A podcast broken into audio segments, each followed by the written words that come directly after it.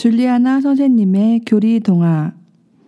이 팟캐스트는 주일학교 교리교사와 어린이들을 위한 교리 동화로 의정부 교구 청소년 사무국에서 제작하였습니다. 안드로이드 팟빵과 애플 아이튠즈에서 들으실 수 있습니다.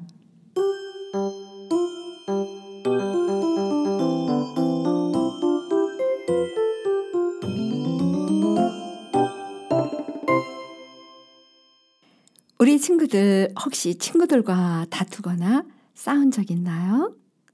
음, 또는 엄마나 아빠에게 꾸중을 들어 마음이 많이 속상할 때도 있었죠. 물론 내가 잘못했을 때도 있지만 괜히 억울하고 미운 마음이 들 때도 있고요. 몸이 다쳤을 때 상처가 나듯 그것을 마음의 상처라고 해요. 시간이 지나면 잊혀지긴 해도 자꾸만 생각나는 상처도 있죠. 그러면 상처가 아물지 않고 점점 커지고 몸은 어른이 되었지만 마음과 생각이 성장하지 못하고 머릿속에 저장되어 상처받았던 어린아이로 멈춰버린대요. 그래서 어른이 되어도 화를 잘 내고 아이 같은 생각과 행동을 하게 되죠. 음, 이런 마음을 치유할 수 있는 방법을 용서라고 해요. 그러니까 용서는 바로 나를 위한 것이고, 그래서 예수님이 무조건 서로 서로 용서하라고 하셨죠.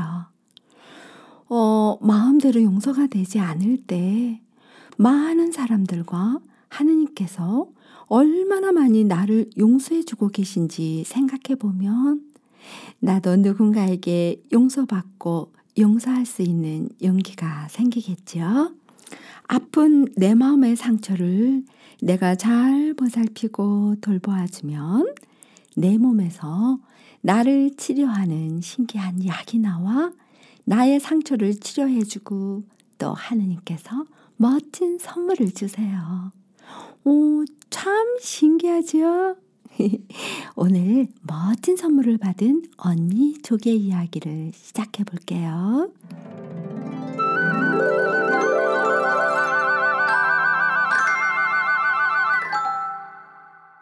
조개들의 상처. 넓은 바닷가에 엄마 조개와 아기 조개들이 살고 있었어요.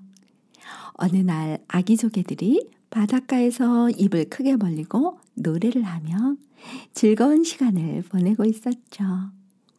그런데 벼랑간 커다란 파도가 밀려오면서 굵은 모래가 조개들 몸속에 들어가 그만 커다란 상처가 생겼어요.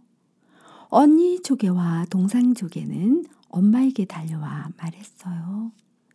엄마, 엄마 이것 보세요. 내 몸에 이렇게 상처가 났어요. 아파요.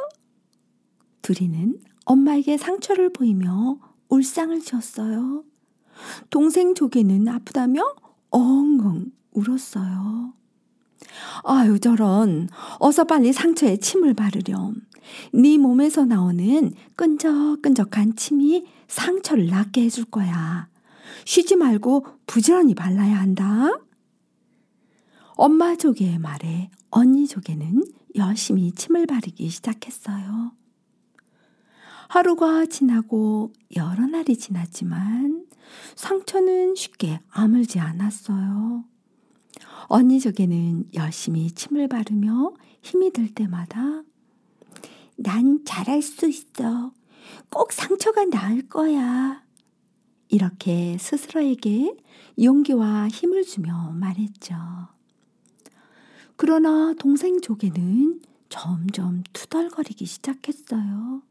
시, 모두 파도와 모래 때문이야. 모래가 나를 아프게 했다고. 계속 모래를 원망하며 짜증을 냈어요. 나 침 발리기 싫어. 힘들단 말이야. 이 모습을 옆에서 지켜보던 엄마는 어, 그럼 안 돼요. 침을 안 바르면 상처가 골마 큰일 난단다. 아무도 도와줄 수 없어요. 내 몸에서 나오는 너의 침만 약이 된단다. 엄마의 다급한 목소리에도 들리지 않는 듯 동생 조개는 더 크게 소리치며 모래를 원망했어요. 모래 나빠! 모래 싫어! 모래 밉다고! 그러던 어느 날 언니 조개가 소리쳤어요. 엄마! 엄마! 내 상처에 예쁜 것이 생겼어요. 이것 좀 보세요. 어, 그래. 드디어 네가 해냈구나. 엄마는 대견하다는 듯이 햇빛을 받아 영롱하고 예쁘게 반짝이는 하얀 진지를 보며 말했어요. 네가 상처에 바른 그 침이 예쁜 진지를 만들었구나. 많이 힘들었지? 이 세상엔 아무도 도와줄 수 없고 스스로 해야 할 일이 많이 있단다. 특히 용서가 그렇단다. 엄마 조개는 언니 조개를 칭찬해주며 꼭 안아주셨죠. 그러나 엄마 조개의 눈에선 눈물이 흘렀어요. 매일 모래를 원망하며 치맥을 바르지 않은 동생 조개는 상처가 썩고 상해서 껍질만 남아 저만치 파도에 밀려 점점 물속으로 멀어지고 있었어요. 언니 조개는 말없이 엄마의